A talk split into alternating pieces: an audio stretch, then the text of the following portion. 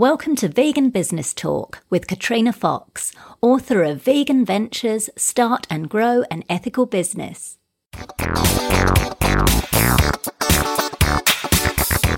Hello, and welcome to episode 43 of Vegan Business Talk.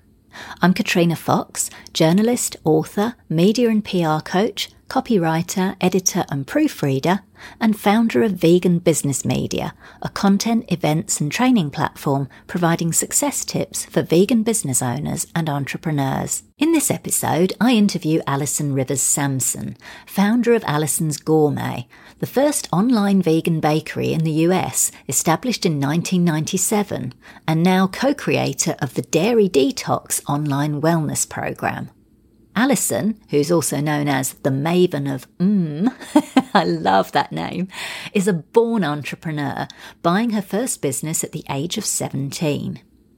She grew Alison's Gourmet to the point where it was featured in high profile media, including the Wall Street Journal, and delivered her treats to some of Hollywood's most prestigious addresses. For six years, Alison wrote the award winning column Veganize It in VegNews magazine, and she's the author of the ebook Comfortably Yum 10 Whole Food Vegan Recipes from the Maven of Mmm. She recently closed down Alison's Gourmet after nearly 20 years to focus on the dairy detox and her new health and wellness coaching. In this interview, she shares her experiences and insights as a pioneer in online food products, including recognizing you have way more competitors than you think you do and why that's a good thing, the perils of using your own name in your company name, the bold move Alison took to differentiate her brand as others came into the market, the importance of defining or redefining success and adjusting your work and lifestyle accordingly, why she decided to close Alison's Gourmet rather than sell it, how to know when it really is time to quit your business and move in another direction, and much more. Here's the interview with Alison Rivers Sampson. Hello, Alison. Thank you so much for joining me today. Hi, Katrina. Thank you for having me. So I'm very excited to to speak with you because your situation is somewhat different to some of the interviews I usually do because you've actually recently closed Alison's Gourmet. Uh, but because you're such a pioneering business, I thought it would be a great idea to uh, to do a kind of exit interview, which was suggested by our mutual friend Demetrius Bagley, and I thought it was a great idea to get some of your um, experience and expertise of, of, what happened over the years, and then we'll also talk about your your new project. So, first of all, um, you were a pioneer in in starting the first first online vegan bakery um, in the US. So, what were your drivers at the time for running Alison's Gourmet? What was your why? Well, I had actually um, my very first business. I I ran for someone else when I was 15, and then when I was 17, I bought it. And this happened to be a mail order chocolate company. And I just fell in love with the mail order business model. And I knew that one day that's what I wanted to do. And many years later, I um, fell in love. I mean, I wasn't even vegan then, I was only vegetarian. But um, some years later, I fell in love with vegan baking and cooking. And I thought, wow, this would be perfect. I can create some products. And initially, I was delivering to local. Um, vegetarian restaurants. I lived in the Seattle area in Washington state and um but I lived on a, an island that was accessible only by ferry. And all of my profits were being eaten up by the ferry fees and all the time I was spending in the deliveries. And so I thought, gosh, I need to change something here what if I could have go back to my, you know, earlier days of mail order and have the postal company be my delivery service? What products could I ship? And so I decided on cookies. And back then my company was just called Alison's Cookies. And then over the years, people were requesting other things. And so after a couple of years, I changed the name to Alison's Gourmet to really to embrace the growth of the product line that I was offering. So Fantastic. my why was really it was the the first seed of freedom. I'm not really a very good employee because I have lots of ideas, and sometimes that can be kind of intimidating to bosses. I discovered. It's sad, isn't it? Because I was just thinking you were such a young entrepreneur. Like you know, you you ran this business and you bought your own business at 17. That's amazing. That's really inspiring, and uh, uh, that's very sad that that yeah, employees would not want ideas. You'd think they would. So you're obviously a, a natural entrepreneur. I am. I'm actually a second generation entrepreneur. My dad um, is an entrepreneur, and so is his brother. So it's in my blood for sure. Your blood, yeah. I was just thinking that. Excellent. Thanks for sharing that. So back in 1997, the, the internet was obviously still in its, its early stages. It was nothing like it is um, today or over the past few years. So what were some of your key challenges when you first started out Pallison's Gourmet? Well, I, as you said, hardly anyone was on the internet. And I actually started the business as an online business. And so, um, you know, it was pretty quiet in those early days. And really, the biggest challenge was getting the word out and getting people comfortable ordering things online. You know, I mean, nowadays it's just so common, but back then, not so much. Yeah. So how did you handle that? How did you get the word out? Well, at the time, I was um, involved with Earth Save Seattle, and so I put an ad in their newsletter, and I would go to their potlucks, and a lot of it was word of mouth, and it really grew from there. And another thing that I did is I I started meeting people who knew people in the animal rights uh, movement. And so they would say to me, Oh, well, I have this friend who works at PETA. Why don't you send a, a big box of cookies to them?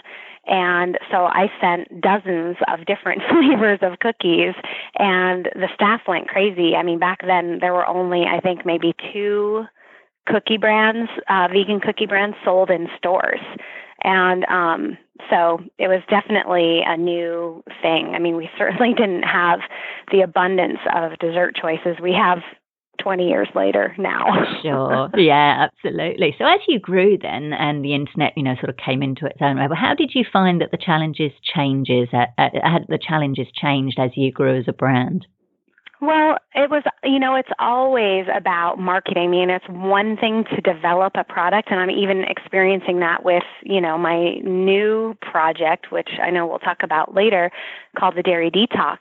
But it's like one thing to create the product, and it's another to get the word out. So, marketing is such a huge part of success in a business. And I think I spent more time on that than anything really after I got the recipes down. Although I would always tweak them and perfect them, that was second nature to me. The marketing piece was always like more effort and never ending, really. That's true, actually. And I think I'm glad that you said that because I think a lot of businesses forget about that. Like they're so into kind of what they're doing, like you say, developing and creating the product. Um, and then they're kind of like, oh, but I, I don't want to have to sell. Uh, you know, and it's like, okay, well, good luck with get making a business, yeah. you know. so right. yeah, I'm glad you touched on that. What about with the? As the internet kind of came into its own and social media, did you find that because you were already an established brand, like were you able to sort of take advantage of the new technologies that came through, like social media, better than say a brand new um, business starting out? Well, I wouldn't exactly know how to compare, you know, just because I don't, I'm not privy to what other brands are doing behind the scenes. Um, but I think definitely it did. And um, when we created the website, initially, we created it to be very SEO, search engine optimized, uh, friendly. And so I think that that made a huge difference. If you type in, I mean, even today, now that even though the company's closed, it's only been for a week. Um, if you type in vegan cookies or Alison's Gourmet, I mean, we are definitely very high. I noticed that. Yeah, yeah, I noticed that. I was like, and that was by design, and it was something that was always at the fore every time we did a rebuild. Fantastic. No, that's great. That's great. Um, so let's talk about staff. Where, where, did you have any staff, or was this just you as a sort of solopreneur? Well, throughout the 20 years, it really changed and ebbed and flowed, and it depended upon what time of year it was and where we were in the growth. And so um, in the beginning, it was me. I did everything. And then I added staff. And I mean, I got to a point where I had probably um, maybe two other people, three other people on a regular basis. And um, and then, of course, during holiday times, we would add, you know, for a month or two weeks, depending upon which holiday it was, we would add extra help and really just be going at full steam. And so it, it just really ebbed and flowed. But I am I like to have things very organized and I like them just so. And so I I wanted to be really precise with who I hired to help and frankly, part of what was the biggest challenge for me was the whole employee situation, not a situation that I experienced, but just the concept of employees. I don't really like managing people. I want people to manage themselves. And that isn't always, I mean, usually people who can manage themselves are people who have their own businesses. so it doesn't quite work out when it comes to looking for help. So that was always a hurdle for me, and it just felt easier for me to do it myself. So I, in the, you know, certainly in the early days, I just worked way, way, way too much so that I could do it the way I wanted it done and not have to deal with I don't know. I'm I've just never been very good at, you know, reprimanding someone or, you know, things like that. I just I want to be with adults and I want us all to do what we know to be right. You know what I mean? I do absolutely. It's funny you said that because my partner and I moved from the UK to um, to Australia to Sydney. We opened um, a vegan eco hair and beauty salon, and my oh. partner, who'd been running businesses for years, you know, kind of just went straight into it. She was like, right, you know, hiring staff here and there, and my job was to like pay them and you know do all the research and stuff. But I very much like you, I didn't. I just wanted to keep them happy. I was like, oh, it must be nice, and you know, don't you know, don't be too strict with them or anything because they might leave, and I'd be panicking because part of it was we were getting our visa through the business. Well, I was kind of like, it would be really nice. And so I was, I was kind of like you. I'm kind of like, I didn't want any confrontation. I didn't want to have to manage people. So yeah, I can certainly relate to that. It's a whole different skill set again, isn't it? Like you say, it you know, really is. product in the marketing, and then you've got to manage staff. So were they like sales staff, Alison, or what kind of um? No, it was um, the people I had regularly was um, someone who handled production and then someone who handled all the customer service and order packaging and that kind of thing throughout the year. okay. And Got then it. when we added on, you know, during those holiday times, we would have people in both of those arenas who were temporary help. And, you know, I didn't need them to be as, you know, they were just there, they were doing this one specific thing. And so it was easier. Got it. And were you were you working from home? Like, uh, did you have an office for Alison's Gourmet, or did you run it from home and have remote staff? How did that work? Well, the we always had a commercial kitchen, and where I live is in an area where there used to be, well, there still are a lot of summer camps. I live out in the country in the foothills of the Sierra Nevadas in California, and um, kind of in between Sacramento and Lake Tahoe. So it's very rural here, and we had lots of summer camp. Probably we have six summer camps within two miles of our house. Um, and right next door to our house used to be one, and a family bought it, and there was a commercial kitchen. They completely redid it, and then I trained the um, woman who lived there how to make everything for me, and she was impeccable. I mean, very, very good at what she did and perfectionist like me and it just it worked out really nicely so we had the commercial kitchen of theirs and then um, we did all we had a separate section of our home where we did all of the packaging you know the gift packaging and shipping Ah, okay. So you had staff working in your home, did you? I did, and that was kind of intense, especially during the holidays. For sure, it was like ah, a little much. yeah, I spoke to who did I interview? Liza Broad Glidden from uh, Beanfield Snacks, and they do a similar thing where they're with their admin and stuff. They actually have staff in their home, mm-hmm. and like mm-hmm. she was saying, it works for some businesses, may not necessarily work for others. So it's uh, it's interesting to get those perspectives. So um, let's talk a little bit about the so-called competitions. Obviously, when you started out, you were the only person kind of doing what you did, and then as you said, as time went on, more and more cookie brands and sweets and chocolate, vegan chocolate, kind of came onto the So as that started to happen, um, how did you go about continuing to stand out both within the, the vegan community and outside of it and maintaining a steady flow of customers? You know, it's interesting. I think that the the concept of competition it depended on how if I was keeping my eyes on my own paper, so to speak, it never really felt like competition. But if, you know, some new person was coming and they were getting a ton of press and, you know, things that I hadn't gotten, there were times that I would kind of feel like, hey, that's not fair. And I would have those moments of pangs of competition. But I would sit myself down, have a little chat, and it's like, you know, there really isn't any such thing and it's all competition. I once heard someone say that Coke's biggest competitor wasn't Pepsi, it was water because it's it's a beverage. Oh. And That's so, an interesting concept. I isn't it? That. I know. I thought that was brilliant. Yeah, it is. It, it kind of helped me because what I realized is that not only are other vegan chocolate companies a quote competitor, but um, a salad bar is a competitor because really we're competing for real estate, someone's stomach space. And what they're putting in there, you know, it's like they're only going to be putting so much in there, hopefully.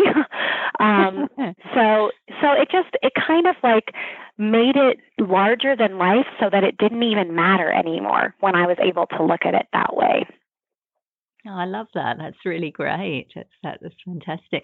So, did you? Um, so when you said, and I, I love that whole kind of concept and of you know competition and even you know collaboration and, and yeah. uh, brands maybe working together. But in terms of how you started, did you do anything differently to stand out? Like to do? You know, did you find you had to do kind of extra marketing or extra strategies to make sure that people still you know knew about Alison's Gourmet and amongst all these new brands coming out? I definitely did. I read tons of, I'm a very experiential, kinesthetic learner. So even though I took courses in marketing in my early days, it didn't really make sense to me until I had my own business and I had something to practice on and with. And um, one of, so I just basically educated myself. Um, and one of the books that I read said, you know, if if there are people, you know, companies coming along, if you're, you know, the first, being the first is actually not so great. Being second is really great because then you can start from where whoever, you know, forged the path all the trail that they blazed and then you can take it a step higher. So I kind of always felt like I was forging the path and other people were benefiting in some ways and that was hard again for me in the early days, but as I matured through the business and just getting older myself, it didn't it didn't really bother me. But one of the things that I read was some a concept of making your brand stand out by being the best, the top, the premium. And that's already my personality. And so I decided um, when another company came in and started kind of doing something very similar, I decided to differentiate by not they they priced their products very close to mine and I was like, you know what? I am not getting into the price war. I did not want to have a McDonald's uh model business where you make tons of product and sell it very cheap. I am all about high quality organic. It had to be, of course, vegan. That was number one. It had to be organic and it had to be fair trade. And those things aren't cheap. And so yeah. I decided that, you know, I wasn't going to cut any corners. Instead, I would make this business be all about being the best. And so I raised my prices. Wow, nice. And, and that obviously worked out. Yeah, that was that was directly from a book that I read that said, you know, make set yourself apart. Don't don't get into a price game with someone go beyond and deliver. And so that's what I did. And, and it was a real luxury actually because I was able then to have the most beautiful website, have the most beautiful packaging. You know, everything was elegant, the very highest end. And, and that's really what we became known for. We had celebrity customers. We had people who, you know, had no idea that we were even a vegan company. They just liked our website the best out of what they saw and would order from us. And it uh, was really great to be, I mean, that was a really exciting thrill for me to be able to trick people into eating vegan food because we've been tricked into eating crap for so long. It's so true. Well, on the subject of that, the, the, the actual use of the word vegan. So back in the day, like when you first started out, um, can you talk a little bit about your your decision to use the word or not use it, or its prominence in your marketing materials back then, and also whether that evolved or changed over the years? Yeah, that's such a good question. In the early days, I was all vegan, vegan, vegan, and I found out very quickly that that scared people. And so for probably the first 10 years, I stopped using it. Uh, maybe it was only eight, but anyway, I, I didn't have vegan anywhere on the website. And so I would get all kinds of emails from vegans saying, Are your products vegan? and so I was like, Ah! and then um, about 10 years ago, I had a complete redesign, complete everything new with branding and the website and I decided to say vegan. And what's funny, so I had some things that said vegan, some things that said gourmet, and I kind of wanted to see how people responded. And even though on the website, uh, on the about page, I talked all about how we're a vegan company and all this stuff. And even on the ingredients section of each product, which we had um, on the website, it said ingredients, colon, parentheses, vegan, and then it would have all of the different ingredients. I still got tons of emails saying, "Can you make sure that my order is vegan?" or "Which really? of your oh, products oh, wow. are vegan?" And I'm like, ah. so I didn't want to modify the name of every single product to be vegan this, vegan that. So I just kind of dealt with it. But um, it was kind of a funny thing. Yeah. Oh, that's Great. No, it's good. I love asking people that because I get such different answers from people. Mm-hmm. And I was mm-hmm. curious. It's interesting that you say that over the years, you know, people have gotten more used to the word. You know, it's starting, its image is starting to change somewhat. And now people are getting, uh, you know, a bit more confident and comfortable about, about using it. So I'm, I'm glad you shared that. Thank you. And now you've been touched on this a little bit earlier as well. You've been featured in a lot of media, um, including some, you know, high profile, prominent uh, media such as the Wall Street Journal, and as well as having your own column in Veg News for several years. How important has media coverage been in terms of raising your brand awareness as well as generating leads and sales? You know, that's been really interesting. Some things were really valuable. Like uh, there was a write up about us in Vegetarian Times, and that was phenomenal phenomenal. And then um, there was Alicia Silverstone was on the Rosie O'Donnell show, and she talked about our brownies, and that was incredible. And then the other things, you know, were just kind of here and there, little, you know, they didn't make a huge difference. I don't know that I ever really found the thing that would blast the business to the level I wanted it to be. And then by the time that could happen, my personal life changed and I needed it not to do that.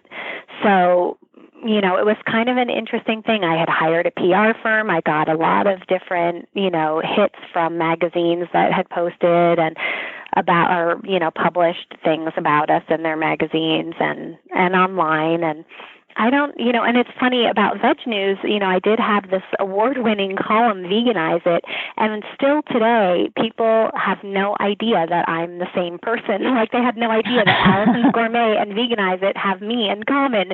And so, you know, I'll get these emails. I think I actually just got one today, in fact, of someone saying, I just figured out. like, wow, I, I don't know how much clearer it could have been in the byline. It said Alison's Gourmet yeah. every time, but you know, people don't people don't read that part. I guess I don't know. It's funny. Cool. No, thanks for sharing that. Now, as well, you also touched on a number of celebrities embraced your products, um, and you delivered to some prestigious addresses in Hollywood. How did that came uh, come about? Like, was that also through the PR firm, or did you take uh, sort of other steps to get your? Because I think that's always an interesting one for vegan business owners and entrepreneurs. They all kind of want to know how do I get, you know, my product or my service into the hands of a, a celebrity. So, what, what can you tell us about that, Alison? Well, the the most important thing I can tell you isn't how I did it. It's that it didn't do much for my business.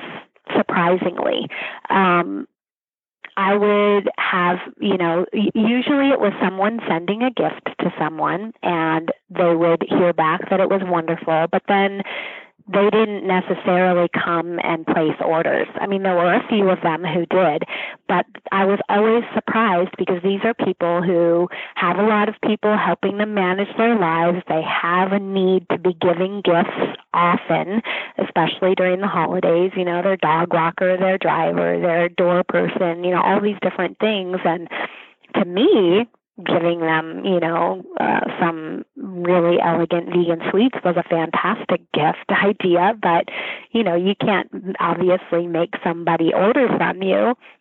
And, you know, there was not necessarily a way for me to put that idea in their heads.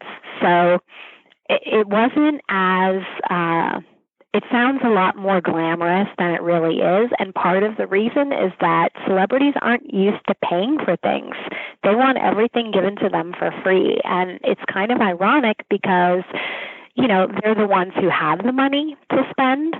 So, you know, it, it's kind of a funny thing. So it was always a, a real honor to hear that, you know, so and so liked my products and thought they were really beautiful. Or once in a while I would get an email from them.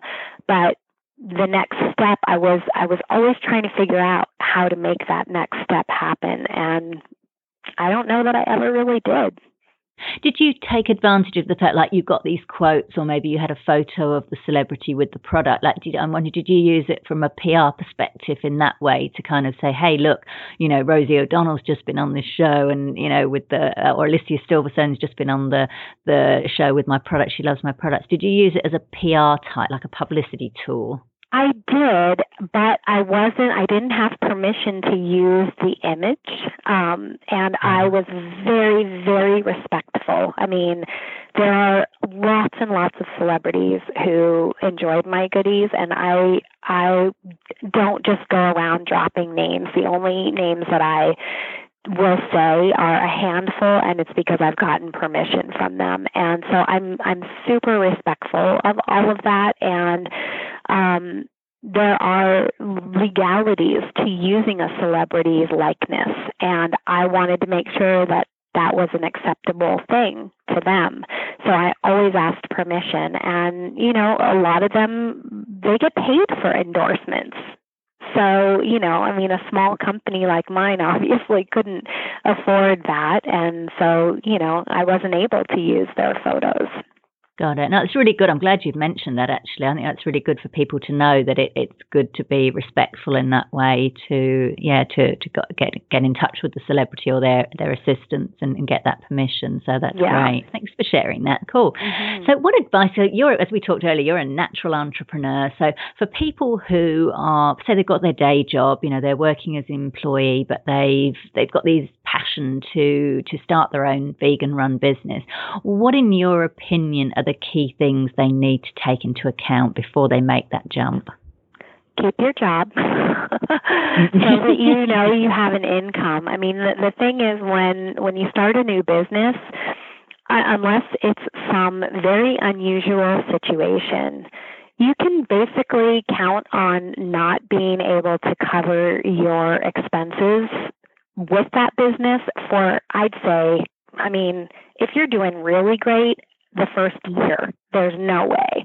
The second year is about when you can start doing that. So basically, it, you know, of course, it depends on what your business is and how you're doing it. But no matter what, you're going to be busting your butt. So don't have the thought that, oh, I'm going to quit my job and I'm going to, you know, in a month I'll be covering all my expenses with my new business and I'll just come up with this product and, you know, everything will be great. I think that there's a lot of um, delusion, unfortunately, and there it it's a ass busting proposition that's that's really the most important thing I can say. So if you're if you're ready to work and dig in and live that passion and have two jobs at a time and usually your new business is going to be more like a job and a half if not two more jobs um you know sometimes being an employee is easier and recognizing the privileges that come with each because they do. I mean, owning your own business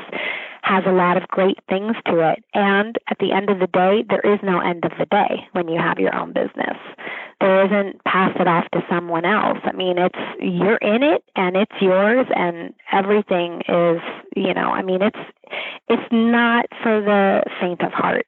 And I don't say this to be discouraging. I say it to be realistic. And there are so many things that people don't even realize they're going to have to do once they get into having their own business. And we kind of mentioned that earlier. Like, just because you make a great cookie does not a business owner make you. you know, I mean, exactly. you got to know about yeah. marketing, you got to know design, you got, you know, or you have to have the money to hire people. That's and usually right. in the beginning, you don't have that. So there's a lot to it for sure. Ah, good. Now, I, so I appreciate your honesty. I think it's good for people to hear that because we want them to be both inspired, but also, like you say, to really know the realities of it and not to have these rose-coloured glasses on when they're they're thinking of starting a business. So you touched on the the funding. Um, so if, as much as you're comfortable saying, um, what were some of the methods you used to actually get started? Because I guess every business has its you know startup costs, even an online one. Um, and what advice or tips would you give to people in terms of different funding models? well, I didn't have very many different models. Um, the first one I did, I do not recommend, and that was living on my credit cards. Um, and I got myself into some trouble with that. So I definitely don't recommend that. This is why I feel so strongly about people staying with their income, you know, do the hustle, do whatever you need to do to make as much money as you can, sock away whatever you can so that when you're you're to the point where you know that you have at least six months of your um, of your expenses covered, then you can, you know, sever the tether tether of your, you know, daytime job as long as you know that now you're going to be doubling what you're doing in your business you own so that you can keep that revenue coming in. It's so I just can't stress that part enough that having that security of knowing that you've got the buffer because it does take time to get yeah. that generated. Excellent. No, I really appreciate your honesty there and excellent advice there. So moving on to sort of mindset issues. So a lot of business owners say running, you know, and owning their business, it's the fastest way to, you know, kind of develop yourself because it forces you out of your comfort zone like we touched on earlier. You've got to learn all these new skills and managing people and all kinds of things. So what qualities, what personal qualities do you think are essential to staying the course and running a successful ethical vegan business? Yeah, I agree with that, uh, and it comes only second for me to parenting as far as you know the fastest path to personal growth. Oh um, yes, that's and I have definitely grown through having my business, and there are things that I have had the privilege of learning because I had to learn them that there's no way I would have taken interest in had I not. For example, marketing. You know, I mean, there's so much fear around you know selling yourself and it's it's an important component of the business if and I'll say that for sure like one of the most important pieces of the mindset is you better be willing to talk about how great you are and don't shrink away from it. And obviously you can't do it in a in a pompous way but just in an owning your awesomeness I think that we tend to like kind of diminish ourselves and and really when you're selling yourself because that's what we're doing when we own a business there's really no space for that. I mean, humility is important, being humble, and knowing that what you're doing is awesome and how you're doing it is awesome. So, having the confidence in yourself is important.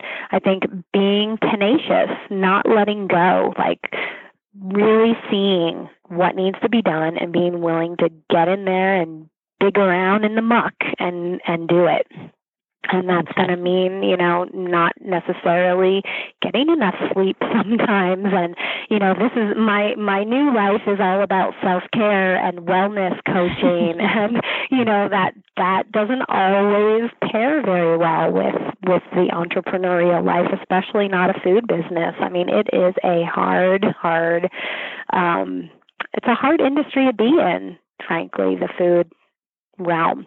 So I think you know having the tenacity and and having that willingness to learn. I mean, I am such an eager learner. I I that's all I want to do all the time is learn, learn, learn, learn, learn. And you know, I think that that makes makes it so that a business can be more successful.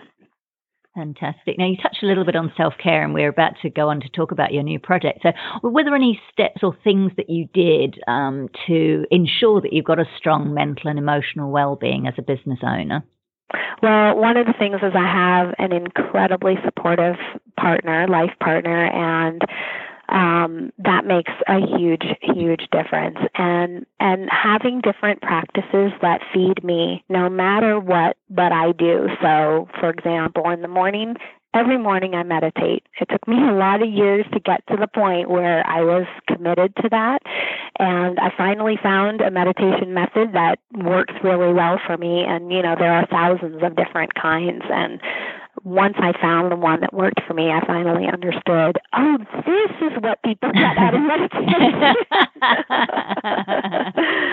so, um, you know, having that and being willing to say no so that I could find space to do what I said yes to. So every time we say no to one thing, we're saying yes to something else.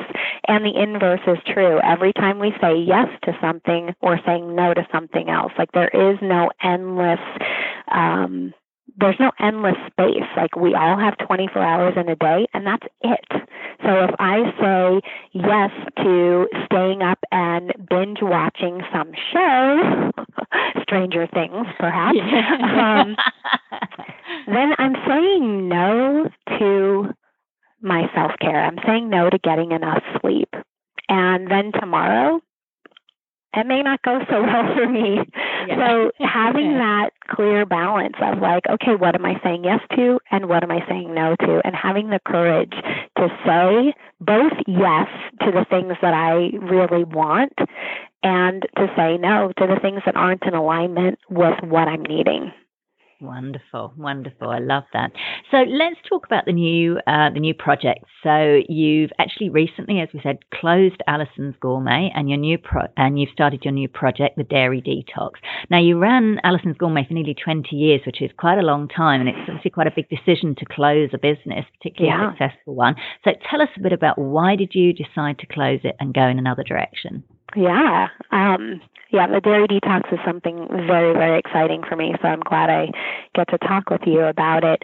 So yes, after 20 years of Allison's Gourmet, I mean, I, I have a family and it just was requiring, I, I was sort of balanced between quite precariously between not growing the business so big that it was going to take over my life and have make it so that I had no space for my family, but growing it big enough that it could be sustainable.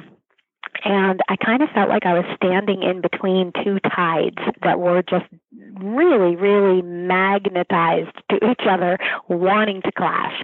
And like I had my hands out, you know, on both sides, like, okay, you stay there and you stay there. And just the energy that it took to hold that space just became too much. And I realized that I wasn't enjoying the business anymore because of all the effort. Like it was either going to grow and engulf me or it I wasn't giving it enough attention and it would wither and neither of those felt right for me so um i considered selling the business and i talked to several interested parties and ultimately i decided that in order to sell allison's gourmet part of what had the greatest value was the brand name that unfortunately had my name in it. And um, one of the biggest pieces of advice I would give to a new business owner is do not name a company after yourself unless the company is all about you. because then what I realized is that so I'm a recovering perfectionist and I haven't recovered enough to have my name on a business that I'm not involved with anymore and thus have no control over. So no matter how many announcements I made on social media or no matter what I did, um, you know, there are going to be people who aren't going to get the memo that I'm not involved with the company anymore.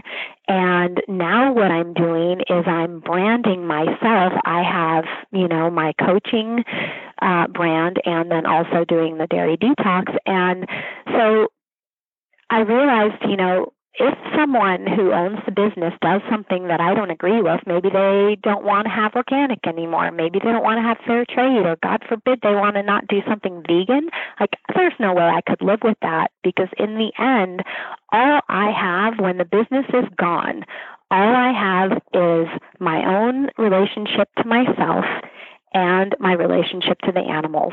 And there is no way that there's any amount of money that would be worth betraying either of those things. I just wouldn't do it. I mean, I was even approached by someone who was in animal agriculture, which in a way is kind of a cool thing because it says that people see money in vegan businesses. And of course, we know that with, you know, the new Tyson Beyond Meat yes. thing. Yeah. Um, so in a way, it's kind of a, you know, it's a good thing. But I knew that there was no way that that, I mean, that was an instant no. I didn't even have to think about that one. So I just was like, you know, I, I think that it's better for me to just close it. And, you know, I walked away from a lot of money doing that. But what I walked away with was peace of mind and peace of heart, and nothing can buy that. That's a, such a good point, and I'm glad you've raised several things there, which I think is fantastic. Because often, like you say, I could, and you drew such a great visual. You know, I could literally see you there between, you know, these two tides, like trying to hold them back, and I could feel how much energy that must take. And I think it's really good to to let people know that they need to define their own success. Because I think sometimes when we go into a business, there's pressure maybe from the outside to think, okay, I've started a business, I have to grow it as big as possible, I have to make right. as much money as possible to get out there and you know get make that happen. And I think that's really great what what you've done to actually say, well, no, that's actually not necessarily success, and you have to define what's success for you, um, and that you then you know made this decision to to close the company so that you could have success in your you know as you define it and and taking on your new project. So uh, I'm really glad that you you shared that, and very good point about yes, not not having your brand being all about you unless it is all about you. Right. Um, that, that's a really important one. I can certainly relate to that. So thank you very much for, for sharing that. So, um, were there any particular? Well, let's let's just stay on that. So, knowing when whether when or whether to quit is something a lot of entrepreneurs or business owners they need to get a handle on. Um, and sometimes, you know, it can be seen to be easier to be quit uh, to quit when things are going tough. Um, and others say, no, no, you should push on and keep through. So, what advice do you have on this in regards to how do you know when it really is time to let go? You know, I wish I had this brilliant answer to that. And I, throughout the 20 years, I think it's kind of like a marriage or any kind of relationship where, you know, there are moments that, you know, you're going to want to get out even in the first six months, the first six weeks, the first date, you know. so I think that the only way that I can answer that is to say have a real relationship with yourself where you are committed to telling yourself the truth, and then you will know. And for me, to be honest, in a way, I was done five years ago and then three years ago. And it took me three years to let go. And, you know, I I couldn't have let go a moment before I did. And what was really helpful was my husband said to me, you know, you need to pick an end date. And then no matter what happens, and this was during the period where I was considering entertaining the idea to sell, he said, you just need to pick an end date. And then no matter what happens at that point, you're closing because it was making me crazy. Um, you know, the not knowing and how's it all going to work. And so once I did that, it, it just, everything felt lighter. And it was it was just so clear to me that yep so if somebody if if something is going to work out this was earlier this year if something's going to work out great. But at this point october 4th is the last day i'm shipping any orders. And you know the website came down and it's you know done. And it was a real relief. And i think that i wouldn't have had that if the time wasn't right yeah, yeah. I guess it's that kind of, in a way, it sounds a little bit woo, woo, but about getting in touch with that intuition. So you're not just kind of having a really bad day, you know, where everything's gone wrong and you think, right, that's it, I'm quitting. But then it's not kind of, no, not really. It's just a bad day. Whereas compared to what you're doing, it's, it's, you know, it's, it's a much more kind of intuitive thing. And what you're feeling is, is relief is probably a, a good sign. Um, so yeah, thank I'm you for, about, for sharing that. I'm all about the woo woo. and intuition is a huge, I mean, I think that's another big asset to have when you're a business owner is to be connected to your intuition. And, um, you know, I think that you make a really good point that it's not about having a bad day. I did not decide to do this in a moment of anger. I did yeah. not decide to do this in a moment of sheer exhaustion. Like every single December 26th, I am done forever, you know? and and I didn't make the decision on December 26th. Got it. So look, tell us about the new project then, the Dairy Detox and your new your new business, what it is, how it came about and why you chose it. Yeah, so the Dairy Detox is uh, a 12 day online program that's designed to help people feel better, make kinder choices, be better to the environment through ditching dairy and I created this. I co-created this with um, my business partner Michelle Cehn, and she owns World of Vegan and um, does all kinds of worldofvegan.com. She makes tons of videos, has a big YouTube following. I'm sure a lot of your listeners know of her, and um, she's just an incredible human being. And we've been friends for several years, and things just converged at the right moment where we decided to partner and we didn't know what we were going to do. We knew we wanted to create an online course and at first we thought oh, it would be an, an, a go vegan thing. And then we realized, you know what? Let's start earlier than that. Let's find people. Let's let's like be there for people in the mainstream culture who they're just at the beginning of their journey and they they maybe have heard that dairy is a problem it's maybe not good for them or it's you know not kind to the animals or you know like there's some inkling in their mind that there's a problem with dairy they don't know what it is and they have no idea how to go about not consuming dairy. So we decided on, you know, we would do this as a detox because everybody likes detoxes and, uh, you know, doing something as 12 days, anybody can do anything for 12 days. So we thought, okay, and and actually getting back to the woo woo thing, this idea came to me in an in in a meditation. Like I kept on, I was meditating, and you know it was over a few days, and I just kept getting my meditations kept getting intruded upon by this idea. And so I was like, okay, the universe is talking to me. Great. I will do this. And we actually have been working on this for over a year, about a year and a half. And um so it's really cool that it's I mean, I didn't design it to begin when Allison's Gourmet ended, but that's the way it worked out. And so we're launching our first session on November 1st, and people can register now. And even people who, you know, I mean, I'm sure a lot of your listeners are already vegan, so they don't need the dairy detox, but they probably know people who do. So, Absolutely, yeah. You know. I think it's a really useful tool actually for for vegans to share with their families, their friends, their colleagues to, to say, you know, hey, why don't you check this out? Um, you know, so I think that, that that's fantastic. So why did you choose that? Like, how will that be different in terms of your goals for success than Alison's Gourmet? So I'm guessing uh, more the lifestyle side. Yeah, yeah. Well, with I mean, what I'm learning, it's so interesting because creating the product. I mean, it's it's 12 videos delivered over 12 days, and we have downloads, and so that people can basically they they go from beginner to pro in dairy free living in 12 days, and and we deliver it in a very compelling way so that we hit on all of the issues. You know, what do you do instead of dairy milk? What do you you do instead of cheese. Um, we talk about nutrition, we talk about the animals, and we talk about the environment so that at the end of the 12 days, the goal is that it becomes a lifestyle. And um, so we, we did a lot of work in creating the product. And the difference is that with Allison's Gourmet, I every time I had a sale, I had to make sure that production was right there. So it was like reproducing the product each time.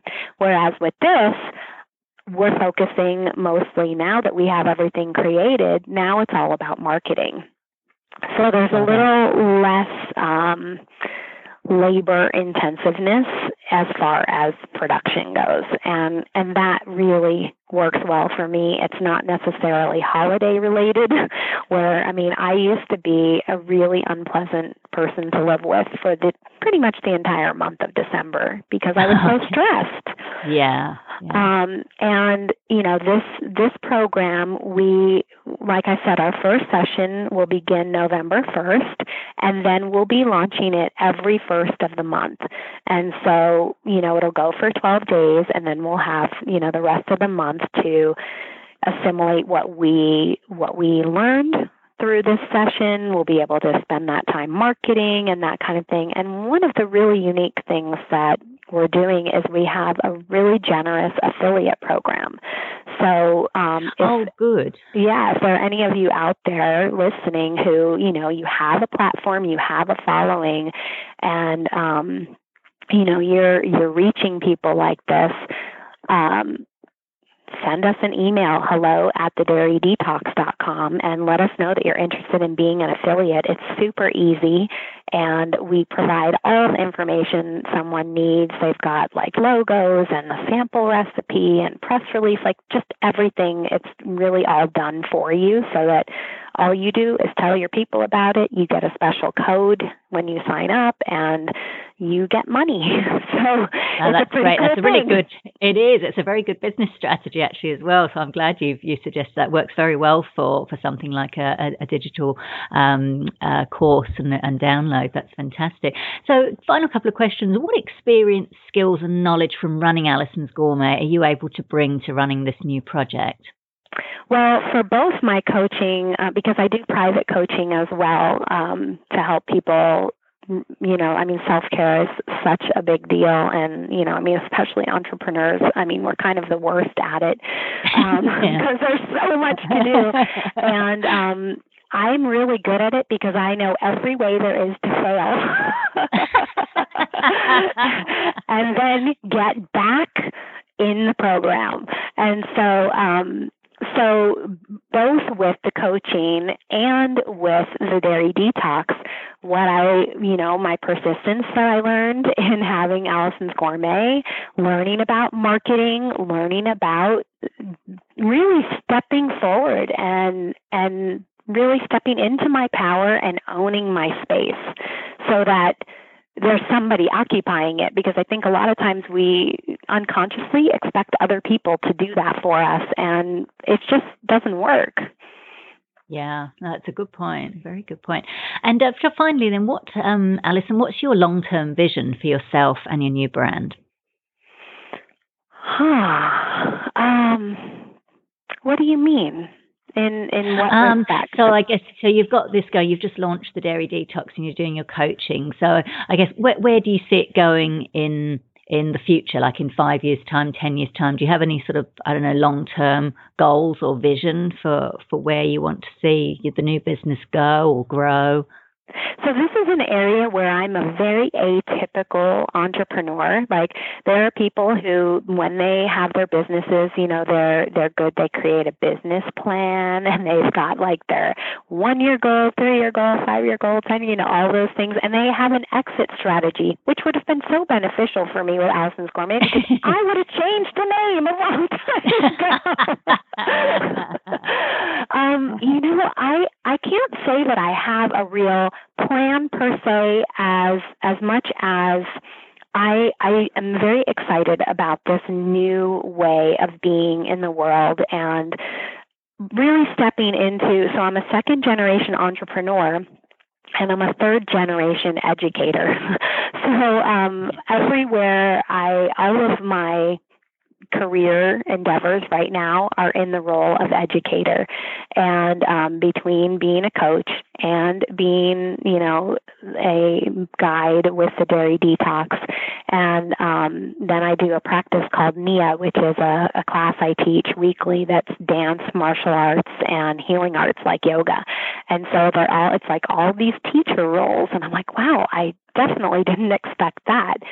But that's where I'm at. And and really, um, since you mentioned our good friend Demetrius earlier in the conversation, my astrologer, he is he is my astrologer these days. But oh, early, years ago, my astrologer told me, "Oh, you're supposed to be a speaker. You're supposed to be, you know, out there communicating." And I'm like, "Oh my God, really?" And so that's I do do some presentations and speaking, and that's I see that for sure coming into fruition more. Wonderful. It's so inspiring, actually. I think that's really good to hear as well because, you know, it, it, means that, you know, you don't have to be stuck just doing the one thing. So obviously, you know, you, you were meant to do Allison's Gourmet and it's all your experience and everything you've, you've, you've gained from that, you've now been able to apply in this new role. So I think that's actually inspiring for people to know that, you know, just because they're doing something now that they feel passionate about, their interests may change, like similar to you, you know, your life balance may become, you know, uh, more, uh, you have different priorities and that it gives, you know, your, your original business can give you that platform or those skills um, to move into another direction. So I think that's very inspiring. And um, you've shared such a lot of wonderful information, Alice and it's been really great speaking with you. Really appreciate it. I know our listeners are going to uh, get a lot out of this. So um, we wish you all the best in your new endeavour. So it's the Dairy Detox. There'll be links to that on the show notes page. And um, thank you very much for joining me today. Oh, thank you so much for having me. Your questions were so brilliant and I love the deep dive and I mean this is so valuable what you what you're sharing with your listeners and thank you for the honor of being here. So that was Allison Rivers Samson of Allison's Gourmet and the Dairy Detox. You can find out more at allisonriverssamson.com. And that link is on the show notes page at veganbusinessmedia.com forward slash podcasts and going to episode 43. Now for our vegan business news roundup. An Australian inventor has developed a new vegan cheese made entirely from potatoes, reports the Daily Mail. Andrew Dyhin claims his product, Chato, that's C H A T O, is healthier and more eco friendly than dairy cheese and will be up to 30% cheaper than other plant based cheeses. Has spent years creating Chato, which currently comes in liquid form, although he's also created cheese like blocks and the potato product melts and grates too. Dyhin is currently seeking funds to start making Chato on a larger scale within the next year so he can trial it around Australia and eventually overseas. So, another great food innovation based on one simple vegetable. I'm excited to taste it. A Facebook friend noted when I posted the story recently that if you have baked potato and Chato cheese, that's a lot of potato. and it sure is. So I'll be watching this story with interest and I'll certainly keep you updated with Chato's progress. Vegan power couple Rich Landau and Kate Jacoby are expanding their vegan empire in Philadelphia with the opening of a scaled down version of their upcoming new fast casual eatery, WizKid, in the Whole Foods market on Pennsylvania Avenue, reports Philly.com. The couple, who were recently interviewed on NPR's Fresh Air with Terry Gross, own the popular upmarket restaurant Vedge and street food bar V Street and they plan to open a larger WizKid next to V Street before Christmas. The centrepiece at both WizKid outlets is a Philly steak, a mushroom, seitan, onion, and pepper cheese steak, which Landau, who's renowned for his original concoctions, was inspired to create after making a cheesesteak for vegan Senator Cory Booker when he visited the area earlier in the year. Pre prepared products are also available, and WizKid will be the first store in the area to carry Beyond Meat's Beyond Burger, and that's the one that bleeds beet juice. So this sounds fantastic. I love how they've got the market covered for both vegan high end dining and fast food that appeals to both vegans and non vegans. The UK's first ever vegan trade show will be held in October 2017. The event, which will be solely for media and trade, is being organised by the team at VegFest UK. It will be held on Friday, the 20th of October at Olympia, followed by the annual two day consumer event, London VegFest UK. VegFest UK Trade 2017 will see around 200 stallholders, and the organisers anticipate an attendance of around 2,000 trade buyers and media representatives. The new direction comes after organisers saw a continued increase in supermarkets, hospitality, airlines, and mainstream media visiting the VegFest UK consumer shows, as well as the numbers of vegans in the UK increasing substantially, according to a survey carried out by the Vegan Society in 2016. VegFest UK Trade is sponsored by hemp company Yeo, along with the UK's longest running vegan business Plamil, which makes chocolate and other dairy free alternatives. The organisers plan to collaborate with industry and trade experts to deliver a packed day of talks, workshops, and opportunities for media and buyers to connect with vegan product manufacturers. Bookings open in early 2017, and further announcements involving partners and consultants will be made over the coming months, so I'll certainly keep you updated on those. This is another outstanding event from Tim Barford and Alan Lee at VegFest UK. I had the pleasure of meeting both of them last year when they invited me over to launch my book, Vegan Ventures, at London VegFest UK and to speak. Plus, I spoke at this year's London event by Skype on intersectionality and business. Alan and Tim have really grown the vegan movement in the UK massively from their many, many shows across the country that see tens of thousands of attendees, and I'm really excited to see this trade event develop. Brazilian furnishings brand Artefacto featured its first vegan space in its annual exhibition Design House. The exhibition showcased nine curated spaces by design firms who took their inspiration from their favourite fashion icons. Florida based Antrobus and Ramirez created a luxurious contemporary space made of organic and synthetic materials, all vegan, inspired by animal activist and fashion designer Stella McCartney. The space featured a textured black and beige colour palette lined with copper, metallic, and eco friendly accents. How great is this? It's so cool to see design firms sharing the vegan message and showing that you can have stylish luxury spaces without the need for any animal products. It's also a good example of how service providers and creative professionals can spread the seeds of compassion within their industry using their skills and talent. Love it. Finally, a new vegan meat alternative company in Australia got a boost after renowned comedian and TV presenter Dave Hughes made a funny video that went viral on social media. The alt media company, whose tagline is Grown Not Bred, launched in major supermarket chain Coles as well as independent retailers in August this year. Their products include beef free chunks and strips, chicken free chunks and strips, and pork free shreds. In the video, Hughes impersonated a kebab shop owner asking male customers if they liked their meat. And to those who said yes, he promised them a treat. After they tucked in, licked their lips, and said how tasty the food was, Hughes then revealed that it was all made from plants.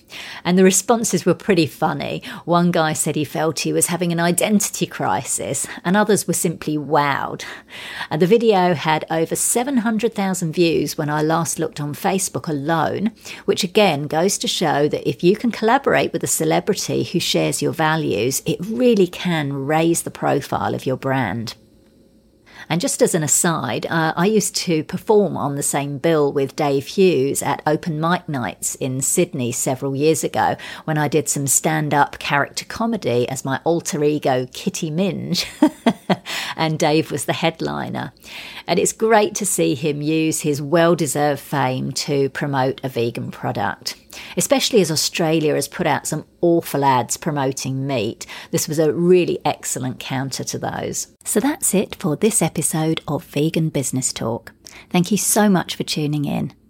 If you enjoyed the show, I'd really appreciate it if you gave it a review and rating on iTunes or any other platform you're listening on.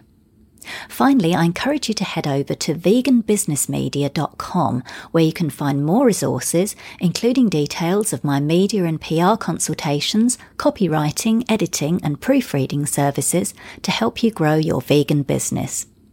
I'm Katrina Fox, author of Vegan Ventures Start and Grow an Ethical Business, and I look forward to catching up with you in the next episode of Vegan Business Talk. Bye for now.